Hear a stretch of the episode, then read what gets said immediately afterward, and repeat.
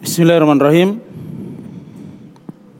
Assalamualaikum warahmatullahi wabarakatuh. Innal hamdalillah nahmaduhu wa nasta'inuhu wa nastaghfiruh wa na'udzu billahi min shururi anfusina wa min sayyiati a'malina. May yahdihillahu fala mudilla lahu wa may yudlil fala hadiya lahu. أشهد أن لا إله إلا الله وحده لا شريك له إقرارا بي وتوحيدا وأشهد أن محمدا عبده ورسوله صلى الله عليه وعلى آله وأصحابه ومن تبعهم بإحسان إلى يوم الدين أما بعد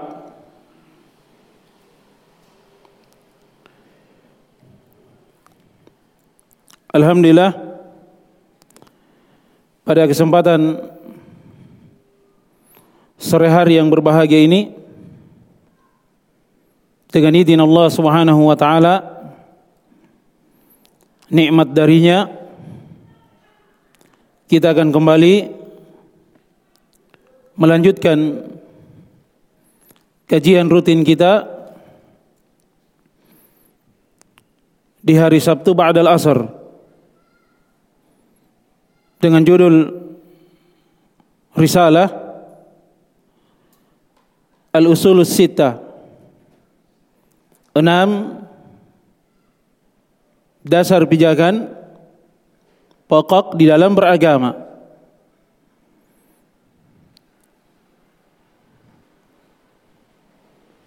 Risalah yang ringkas ini adalah karya dari Syekhul Islam Al-Mujaddid Muhammad bin Abdul Wahab rahimahullah taala.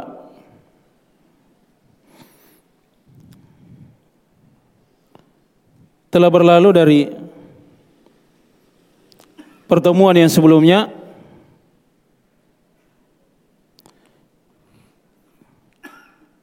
kita sebutkan beberapa mukaddimah pendahuluan Kemudian kata penulis rahimahullah taala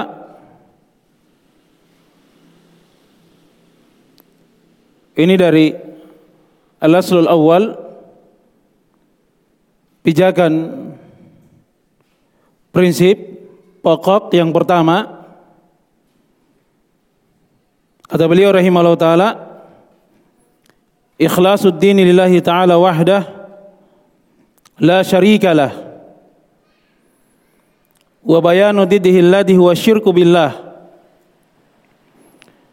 Wa kaunu aktsarul Qur'an fi bayani hadal asli min wujuhin syatta bi kalamin yafhamuhu al-abladul ammah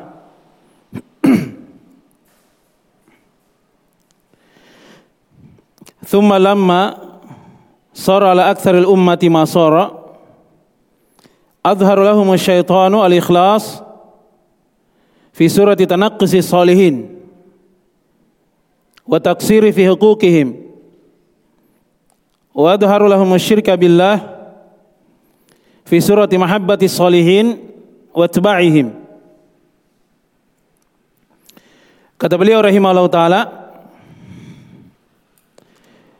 Pijakan Prinsip Dasar yang pertama Ikhlasuddin lillahi ta'ala. Wahda la syarikala Mengikhlaskan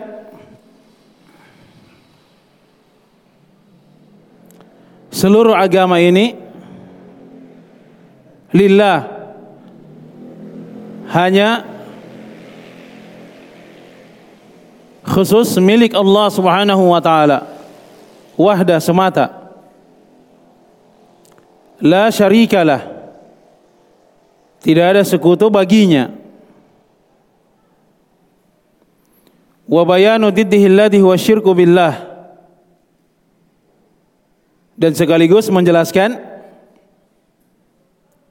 lawan dari keikhlasan. Yang dia adalah syirku billah kesyirikan kepada Allah Subhanahu wa taala. Wa kaunu aktsaril qur'ani fi bayani hadal asli min wujuhin syatta bi kalamin yafhamu abladul amah. Dan keberadaan dari kebanyakan di dalam Al-Qur'anul Karim bahkan seluruhnya fi bayani hadal asli datang dalam menjelaskan dari prinsip dasar yang pertama ini. Tentang keikhlasan dan juga lawannya kesyirikan. Dari berbagai sudut sisi yang beraneka ragam bikalamin dengan ucapan kalimat yafhamuhu abladul amah orang yang paling balit di tengah orang-orang umum juga mampu memahaminya Al-balid orang yang dungu itu biasanya kalau disampaikan sesuatu padanya itu sulit untuknya langsung mencernanya. Harus diulangi beberapa kali. Barulah setelah itu dia mampu untuk memahaminya tapi penjelasan tentang keikhlasan mentauhidkan Allah Subhanahu wa taala dan juga penjelasan tentang kesyirikan di dalam Al-Qur'anul Karim itu mampu dipahami oleh mereka. Ketika Allah Subhanahu wa taala memerintahkan di dalam firman-Nya wa'budullaha wala tusyriku bihi syai'an. Beribadahlah kalian hanya kepada Allah Subhanahu wa taala semata dan janganlah kalian melakukan kesyirikan. Ini perintah Allah Subhanahu wa taala kepada umat Islam itu mampu untuk difahami oleh seluruh lapisan masyarakat termasuk mereka dari orang yang terkadang lambat dari sisi pemahamannya di tengah orang umum. Itu juga bisa memahami. Dia diperintah untuk mentauhidkan Allah Subhanahu wa taala. Beribadah hanya kepada Allah Subhanahu wa taala semata. Dan jangan melakukan kesyirikan. Hal yang mudah untuk difahami. Kemudian kata penulis rahimahullah taala Thumma lamma sara ala aktsaril ummati ma sara. Kemudian ketika terjadi perubahan pergeseran ilmu tersebarnya kejahilan pada kebanyakan umat sebagaimana apa yang terjadi ini penulis rahimahullah taala beliau mengamati dari keberadaan kondisi manusia di saat itu mereka sulit memahami dari tauhid dan juga lawannya kesyirikan. Apalagi kita yang berada di masa ini. Tentu mungkin akan lebih parah lagi tentang banyaknya manusia yang terjatuh ke dalam kesyirikan. Rasulullah SAW bersabda, La yati alaikum zamanun illa walladhi ba'dahu syarrun minhu. Tidak akan datang satu masa kepada kalian kecuali masa yang setelahnya itu lebih buruk dibandingkan masa yang sebelumnya.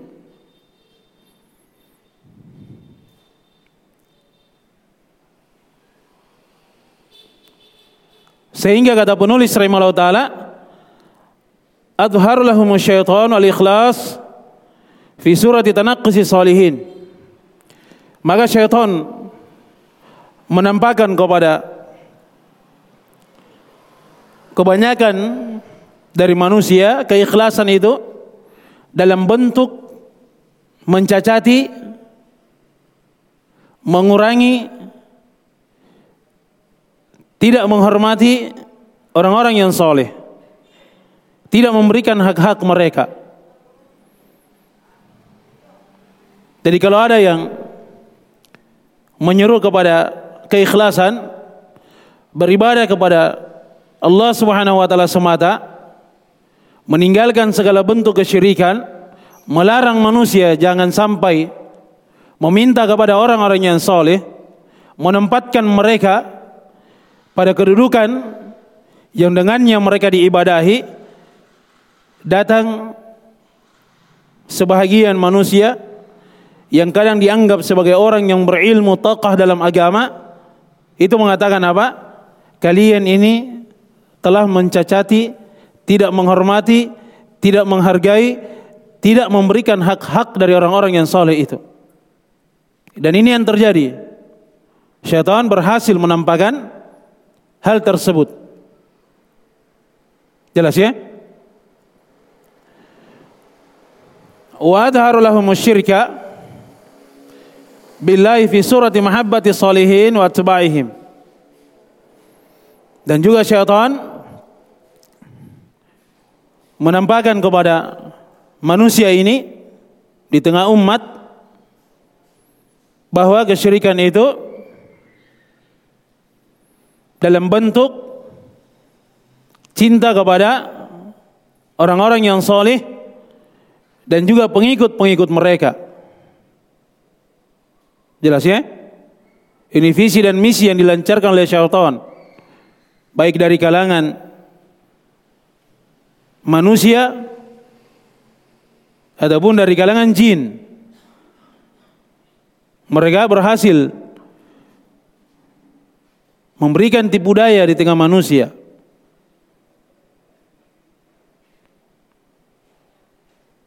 Kalau kita katakan bahwasanya apa yang kalian lakukan itu adalah bentuk dari kesyirikan kepada Allah Subhanahu wa taala. Kalian datang kepada kuburan-kuburan dari wali-wali kalian, syekh-syekh kalian yang kalian anggap soleh. Kalian meminta di situ iktikaf di kuburannya mengharap kepadanya, kita katakan itu adalah kesyirikan, mereka akan mengatakan bahwasanya ini dari bentuk cinta kepada orang-orang yang soleh. Itulah hakikat yang terjadi di masa penulis rahimahullah taala dan juga apa yang terjadi di masa ini. Paham ya? Ini dari pijakan prinsip dasar pokok yang pertama dalam beragama yang disebutkan oleh penulis rahimahullah taala. Kalau kita sebagai seorang muslim dan muslimah memahami dari pijakan dasar prinsip yang pertama ini dengan baik maka kita dan keluarga kita akan selamat dari kesyirikan. Jelas ya? Kita sebagai kepala rumah tangga, sebagai seorang suami, ini kewajiban kita. Bagaimana kita memberikan nasihat, pengajaran, taklim kepada anak dan istri kita tentang pentingnya mempelajari tauhid, memurnikan ibadah hanya kepada Allah Subhanahu wa taala dan juga memberikan peringatan tentang bahayanya kesyirikan. Ini modal utama di dalam kehidupan dunia ini. Supaya kita selamat di dunia, di dalam kubur dan juga di negeri akhirat. Para wanita muslimah, para ummahat, mereka harus paham akan ilmu ini.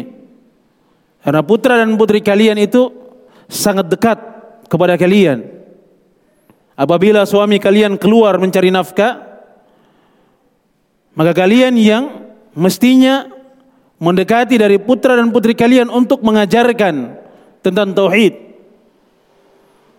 Bagaimana bahaya dari kesyirikan itu? Ini ilmu yang sangat bermanfaat.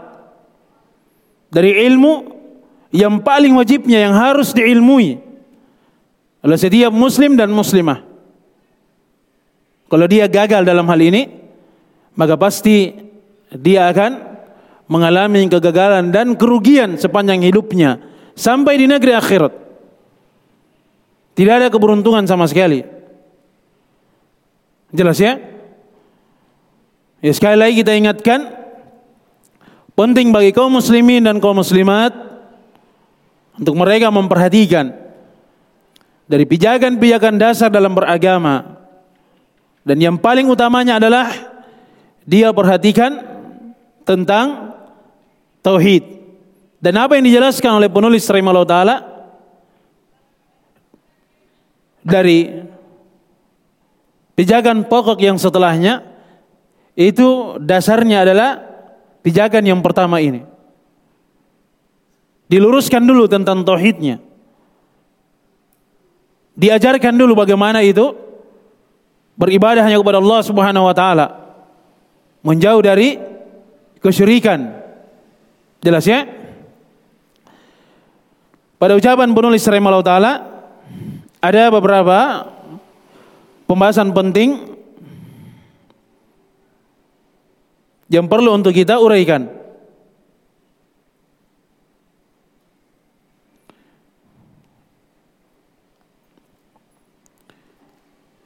Yang pertama, makna dari al-ikhlas. Kata beliau rahimahullah taala, pijakan pokok dasar yang pertama, ikhlasul dini lillahi taala wahda la syarikalah. Keikhlasan secara bahasa adalah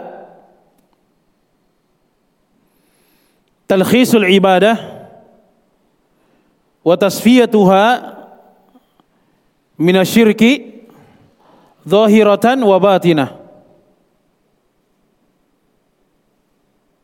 Talkhisul ibadah.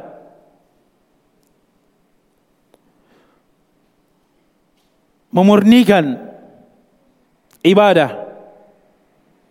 Dan sekaligus membersihkan ibadah itu minasyirki dari segala bentuk kesyirikan. Zahiratan wa batinah baik secara zahir dan juga secara batin. Jadi ini makna al-ikhlas. Ya secara bahasa. Oleh sebab itu, ya seseorang yang dikatakan dia ikhlas di dalam beribadah hanya kepada Allah Subhanahu wa taala ketika dia selamat dari kesyirikan. Oleh sebab itu, harus dia mempelajari dari bentuk-bentuk kesyirikan itu supaya dia bisa selamat darinya. Jelas ya? Dan keikhlasan itu sendiri adalah dari syarat diterimanya ibadah. Oleh sebab itu, ketika Al-Fudail bin Iyad rahimahullah taala menafsirkan dari firman Allah Subhanahu wa taala dalam surah Al-Mulk Tabarakalladzi biyadihi al-mulk wa huwa ala kulli syai'in qadir alladzi khalaqal mauta wal hayata liyabluwakum ayyukum ahsanu amala wa huwal azizul ghafur Kata Allah Subhanahu wa taala Tabarakalladzi biyadihil mulk. Maha berberkah Allah Subhanahu wa taala. Di tangannya lah segala kekuasaan. Dan dialah Allah Subhanahu wa taala Maha mampu atas segala sesuatu. Allah Subhanahu wa taala yang telah menciptakan kehidupan dan kematian. Liyabluwakum yang dengannya Allah Subhanahu wa taala menguji kalian ayyukum ahsanu amala siapa yang terindah yang terbaik dari amalannya. Wa huwal azizul ghafur. Dan dia Allah Subhanahu wa taala maha perkasa lagi maha mengampuni.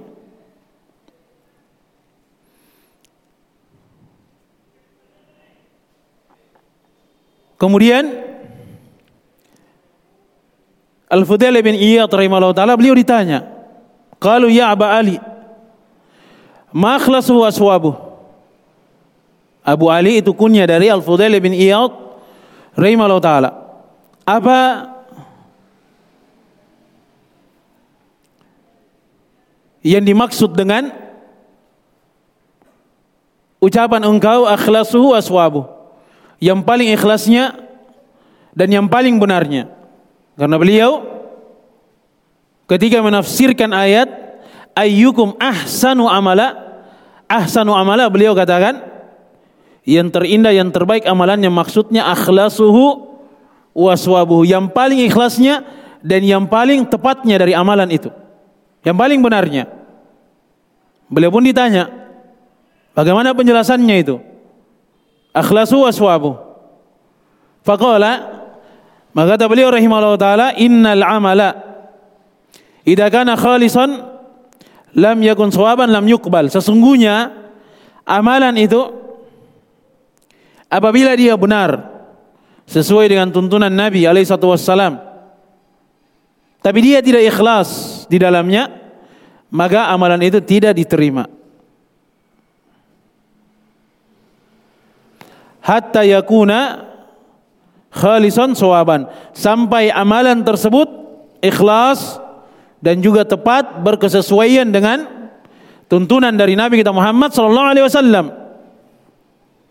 Kemudian kata beliau al khalis ayyakuna lillah was sawab ayyakuna ala sunnati. Al khalis itu amalan yang ikhlas apabila ditegakkan hanya untuk Allah Subhanahu wa taala.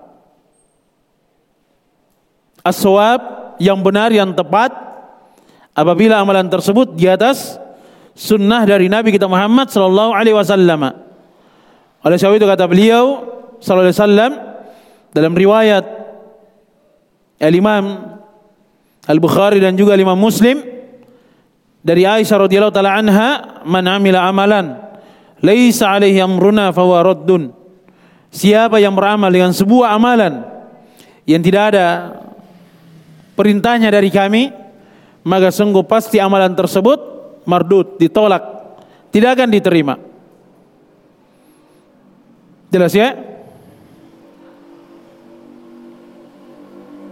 Jadi ini dari tafsir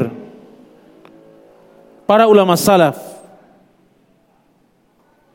Allah Subhanahu wa taala tidak mengatakan bahwa dengannya lah Allah Subhanahu wa taala menguji kalian siapa yang aksaru amalan yang paling banyak amalannya.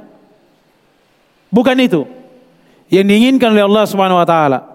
Tapi Allah Subhanahu wa taala menegaskan ayyukum ahsanu amalan yang paling baiknya dari amalannya.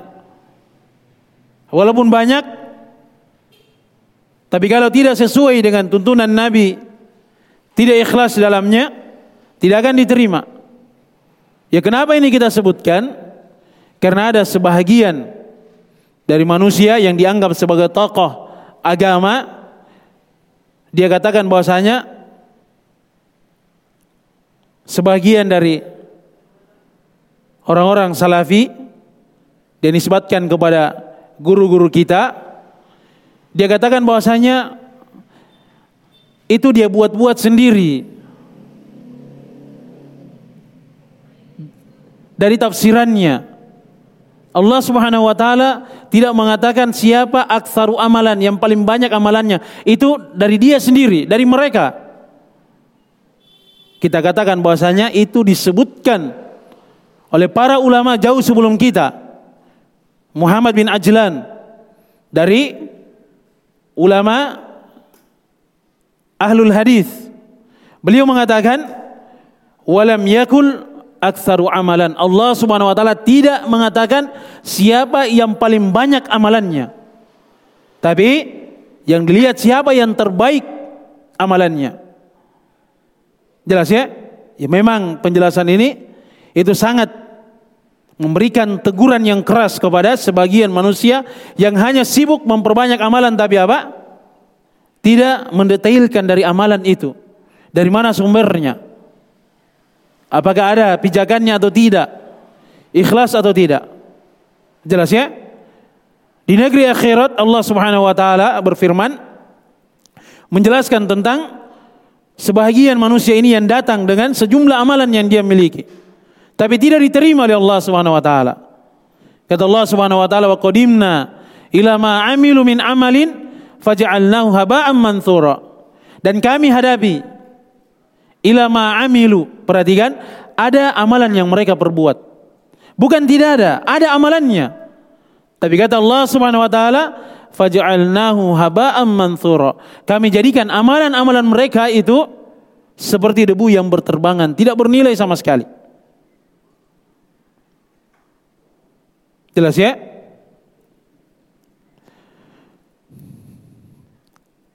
Al-Imam Ibnu Qayyim rahimahullah taala beliau mengatakan bahwa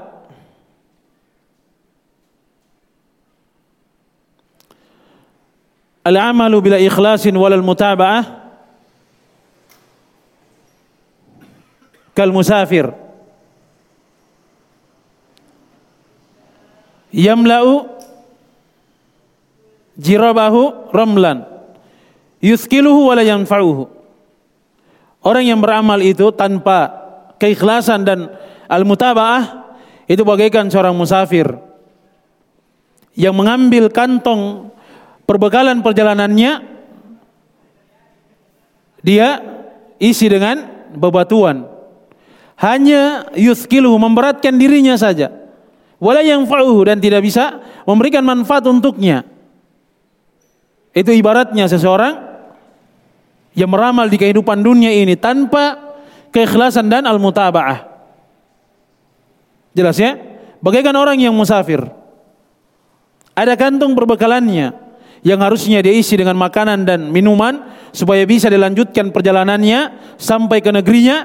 Tapi ini justru apa? Dia penuhi kantong perbekalannya dengan bebatuan. Hanya memberatkan dirinya dan tidak bisa memberikan manfaat sama sekali. Menyusahkan saja. Jelas ya?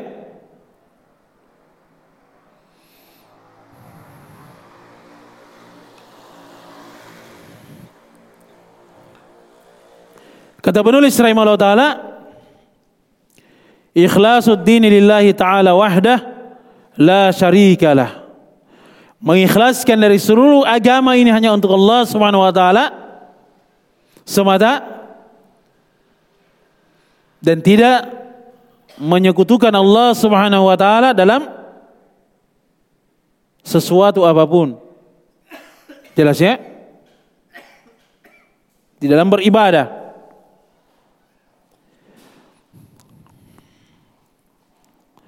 Ini merupakan dari dakwah para nabi dan rasul. Oleh sebab itu, di dalam Al-Qur'anul Karim Allah Subhanahu wa taala menyebutkan tiga ayat. Yang menjelaskan dari inti dakwah para nabi dan rasul. Alaihi wassalatu wassalam. Yang pertama dalam surah Nahl Allah Subhanahu wa taala berfirman yunazzilul malaikata birruhi min amrihi ala man yasha'u min ibadihi an anziru annahu la ilaha illa ana fattakun kata Allah Subhanahu wa taala Allah Subhanahu wa taala menurunkan para malaikatnya dengan membawa wahyu perintah darinya. Ala man yasha'u min ibadih kepada siapa yang dia kehendaki dari hamba-hambanya itulah para nabi dan rasul. Mereka terpilih diwahyukan. Wahyu dari Allah Subhanahu wa taala. An anziru annahu la ilaha illa ana fattakun. Yaitu agar mereka memberikan peringatan kepada umat bahwasanya tidak ada ilah yang berhak untuk dibadahi kecuali aku kata Allah Subhanahu wa taala fattakun maka bertakwalah kalian hanya kepada aku jadi ini visi dan misi para nabi dan rasul agar manusia ini meninggalkan segala peribadatan kepada selain dari Allah Subhanahu wa taala dan agar mereka beribadah hanya kepada Allah Subhanahu wa taala semata. Jelas ya? Kemudian ya firman Allah Subhanahu wa taala wa laqad ba'atsna fi kulli ummatin rasula an i'budullaha wajtanibut taghut. Dan sungguh benar kami telah mengutus pada setiap umat itu seorang rasul. Ani ibudullaha wajtanibut taghut agar mereka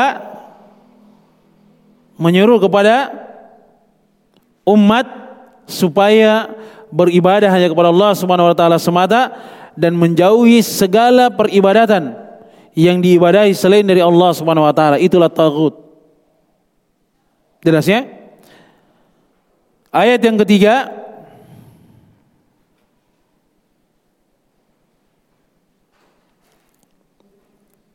Dalam surah Al-Anbiya Allah Subhanahu wa taala berfirman, "Wa ma arsalna min qablika min rasulin illa nuhi ilaihi annahu la ilaha illa ana fa'budun." Kata Allah Subhanahu wa taala, "Wa ma arsalna" dan tidaklah kami mengutus dari sebelum engkau wahai Muhammad min rasulin dari satu rasul pun. Kecuali nuhi ilaihi. Kami wahyukan kepadanya annahu la ilaha illa ana fa'budun kecuali kami wahyukan kepadanya tidak ada yang berhak dibadahi kecuali aku kata Allah Subhanahu wa taala maka beribadalah kalian hanya kepadaku jelas ya?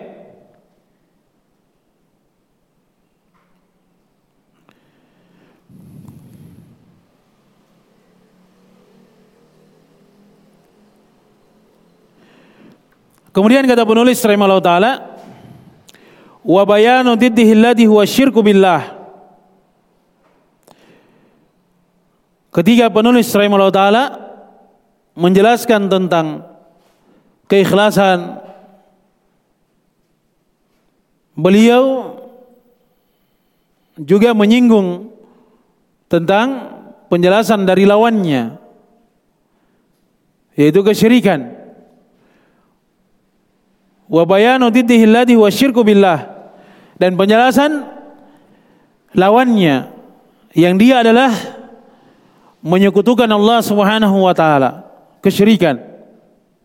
Kenapa harus dijelaskan tentang kesyirikan ini?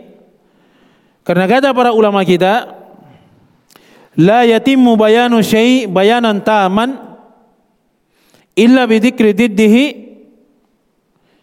Kama qala Umar radhiyallahu taala anhu innama tunqadu ural Islam urwatan urwatan idza nasha fil islami ma lam ya'rifil jahiliyah.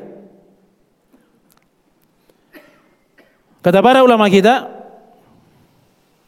tidak akan sempurna penjelasan sesuatu itu dengan penjelasan yang sempurna yang betul-betul sempurna kecuali dengan menyebutkan penjelasan lawannya. Jadi kalau kita faham tentang tauhid, itu ilmu. Tapi ilmu ini akan semakin lengkap, semakin sempurna apabila dibarengi dengan mengilmui penjelasan tentang kesyirikan.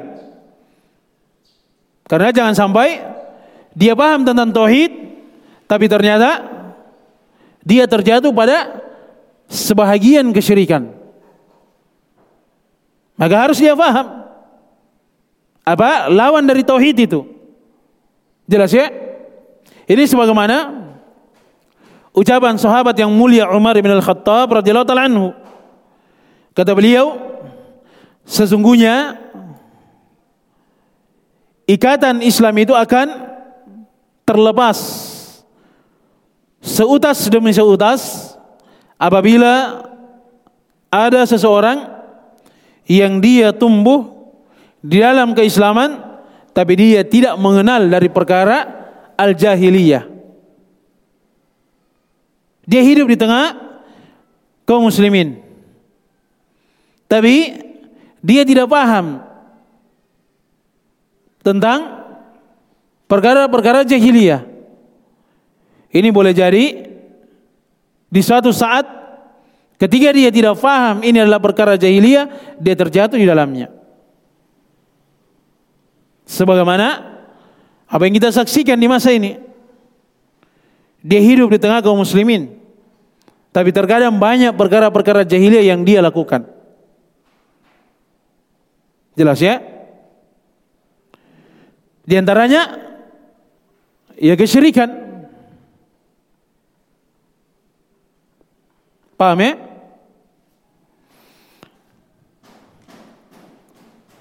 Oleh sebab itu Ya kata seorang penyair, Araftu syar la li syar, walakin li tawaqqihi. Faman lam ya'rifi syarra minan nas yaqau fih. Kata seorang penyair, saya mengetahui kejelekan itu bukan untuk melakukan kejelekan itu. Akan tetapi supaya saya berhati-hati jangan sampai terjatuh ke dalam kejelekan tersebut. Kita belajar tentang kesyirikan. Kenapa? Bukan untuk kita lakukan kesyirikan itu. Tapi justru supaya kita jauhi kesyirikan itu. Paham? Oleh sebab itu, siapa yang tidak mengenal kejelekan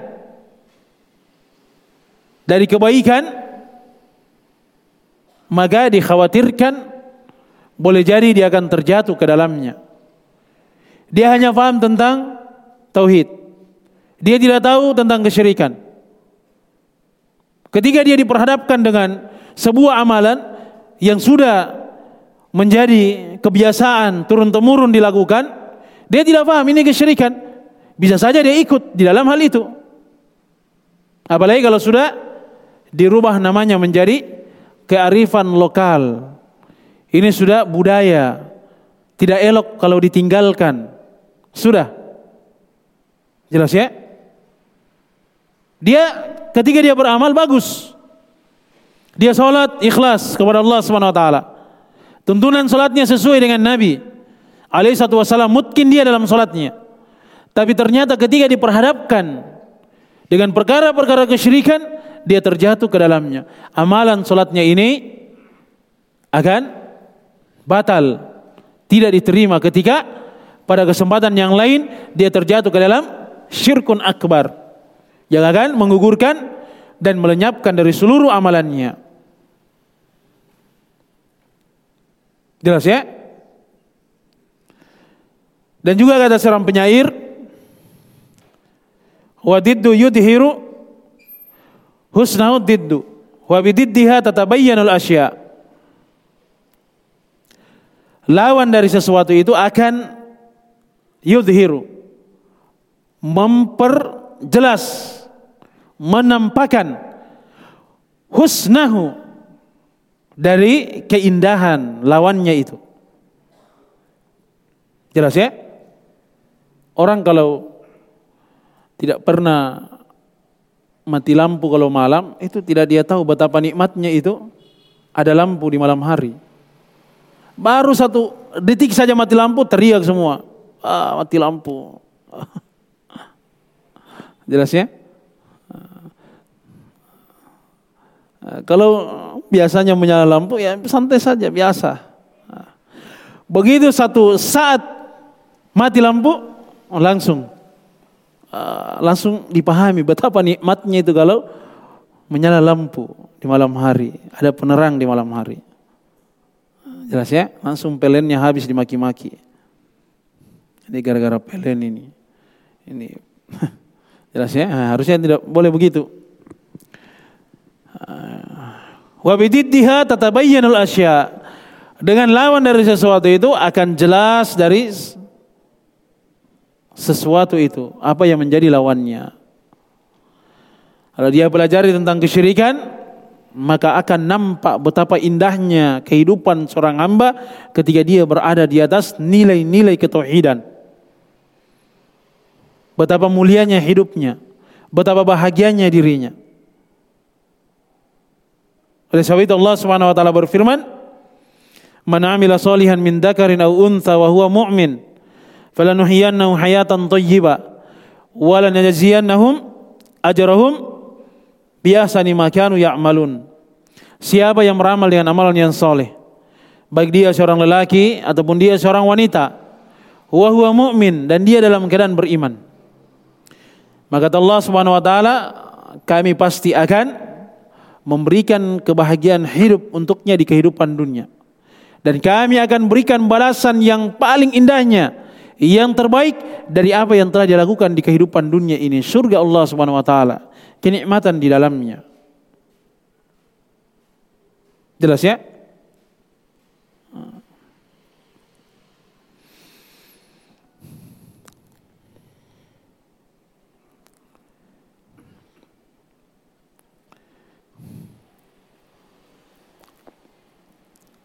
Kemudian pembahasan yang berikutnya oleh sebab itu perlu untuk kita mendefinisikan tentang apa kesyirikan itu. Supaya kita bisa tinggalkan. Supaya kita bisa jauhi. Jangan sampai kita terjatuh di dalamnya.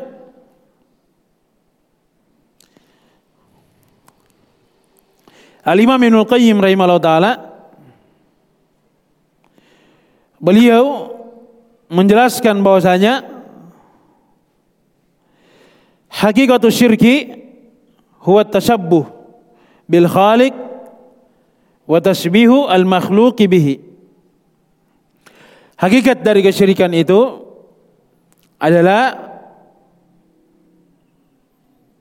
menyerupakan al-khaliq pencipta Allah Subhanahu wa taala. Dan menyerupakan makhluk yang dicipta dengan penciptanya Allah Subhanahu wa taala. Itu hakikat dari kesyirikan.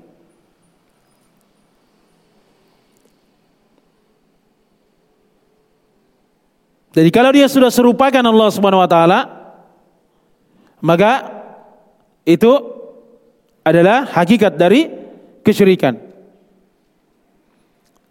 Oleh sebab itu sebagian dari para ulama mereka mengatakan bahwasanya Syirik itu adalah taswiya ghairillahi billah fi syai'in min khasaisillah. Ini mana kesyirikan? Taswiyatu ghairillahi billah. Menyamakan selain dari Allah Subhanahu wa taala dengan Allah Subhanahu wa taala. Dia samakan makhluk dengan Allah Subhanahu wa taala. Dia serupakan makhluk dengan Allah Subhanahu wa taala. Fi syai'in pada sesuatu min khasaisillah yang merupakan kekhususan Allah Subhanahu wa taala. Kekhususan Allah Subhanahu wa taala dalam tiga hal. Yang pertama dalam rububiyahnya, hanya Allah Subhanahu wa taala yang mencipta langit dan bumi, yang mengatur alam semesta, yang memberikan rizki. yang menghidupkan dan yang mematikan. Ini dari kekhususan Allah Subhanahu wa taala tidak ada yang bersyirikat di dalamnya dari makhluk ini. Hanya Allah Subhanahu wa taala semata yang mencipta, yang lainnya pasti dicipta. Hanya Allah Subhanahu wa taala semata yang mengatur, yang lainnya pasti diatur. Hanya Allah Subhanahu wa taala yang menguasai makhluk seluruhnya dikuasai oleh Allah Subhanahu wa taala. Hanya Allah SWT yang memberikan rizki semata. Yang lainnya dari makhluk ini diberikan rizki oleh Allah SWT. Ini kekhususan. Kalau ada yang mengatakan, oh ini tuan guru saya, kiai saya, wali-wali saya juga punya andil dalam pengaturan alam semesta. Ini artinya dia sudah melakukan kesyirikan. Dia samakan Allah Subhanahu wa taala dengan makhluk pada sesuatu yang merupakan kekhususan Allah Subhanahu wa taala di dalam rububiyahnya. Pengaturan Allah Subhanahu wa taala. Paham? Yang kedua yang merupakan khususiyatullah adalah di dalam uluhiyahnya. Hanya Allah Subhanahu wa taala yang berhak untuk diibadahi. Tidak ada sembahan yang berhak dibadahi kecuali hanya Allah Subhanahu wa taala. Ini konsekuensi keharusan dari ucapan kalimat tauhid la ilaha illallah. Jadi kalau ada misalnya yang dia katakan saya yakin, saya tetapkan Allah taala yang mencipta langit dan bumi, yang mengatur alam semesta ini. Tapi dia juga meminta kepada selain dari Allah Subhanahu wa taala. Dia mengharap, dia berdoa, dia gantungkan harapannya kepada makhluk. Ketika datang bencana, ujian dan musibah, kekhawatirannya, harapannya supaya dia selamat, jangan sampai dia ditimpa dengan musibah bencana, itu diarahkan kepada makhluk tempat yang dikeramatkan, penunggu dari gunung ini penunggu dari laut ini. Jelas ya? Dia takut dengan takut ibadah. Dia mengharap dengan harapan ibadah. Ini artinya dia telah melakukan kesyirikan di dalam peribadatan. Melakukan syirik, melakukan kesyirikan. Kenapa? Karena dia samakan makhluk dengan Allah Subhanahu wa taala pada sesuatu yang merupakan kekhususan Allah Subhanahu wa taala yaitu harusnya segala ibadah itu baik yang berkaitan dengan ucapan, baik yang berkaitan dengan hati, anggota tubuh yang dohir ataupun yang batin itu harusnya diserahkan hanya kepada Allah Subhanahu wa taala semata. Kapan diarahkan kepada selain dari Allah Subhanahu wa taala itu artinya dia telah melakukan kesyirikan. Kemudian yang ketiga, khususiyatullah kekhususan Allah Subhanahu wa taala itu dalam al-asma wa sifatnya. Ini harus kita esakan Allah Subhanahu wa taala. Bahasanya hanya Allah Subhanahu wa taala semata yang memiliki nama-nama dan sifat-sifat yang maha agung, yang maha mulia yang tidak ada keserupaan dengan satu makhluk pun. Walillahi asmaul husna fad'uhu biha. Hanya milik Allah Subhanahu wa taala semata nama-nama yang maha baik yang maha agung. Jelas ya? Tidak dimiliki oleh makhluknya. Boleh jadi ada kesamaan nama. Tapi dalam hakikatnya itu pasti berbeda. Jelas ya?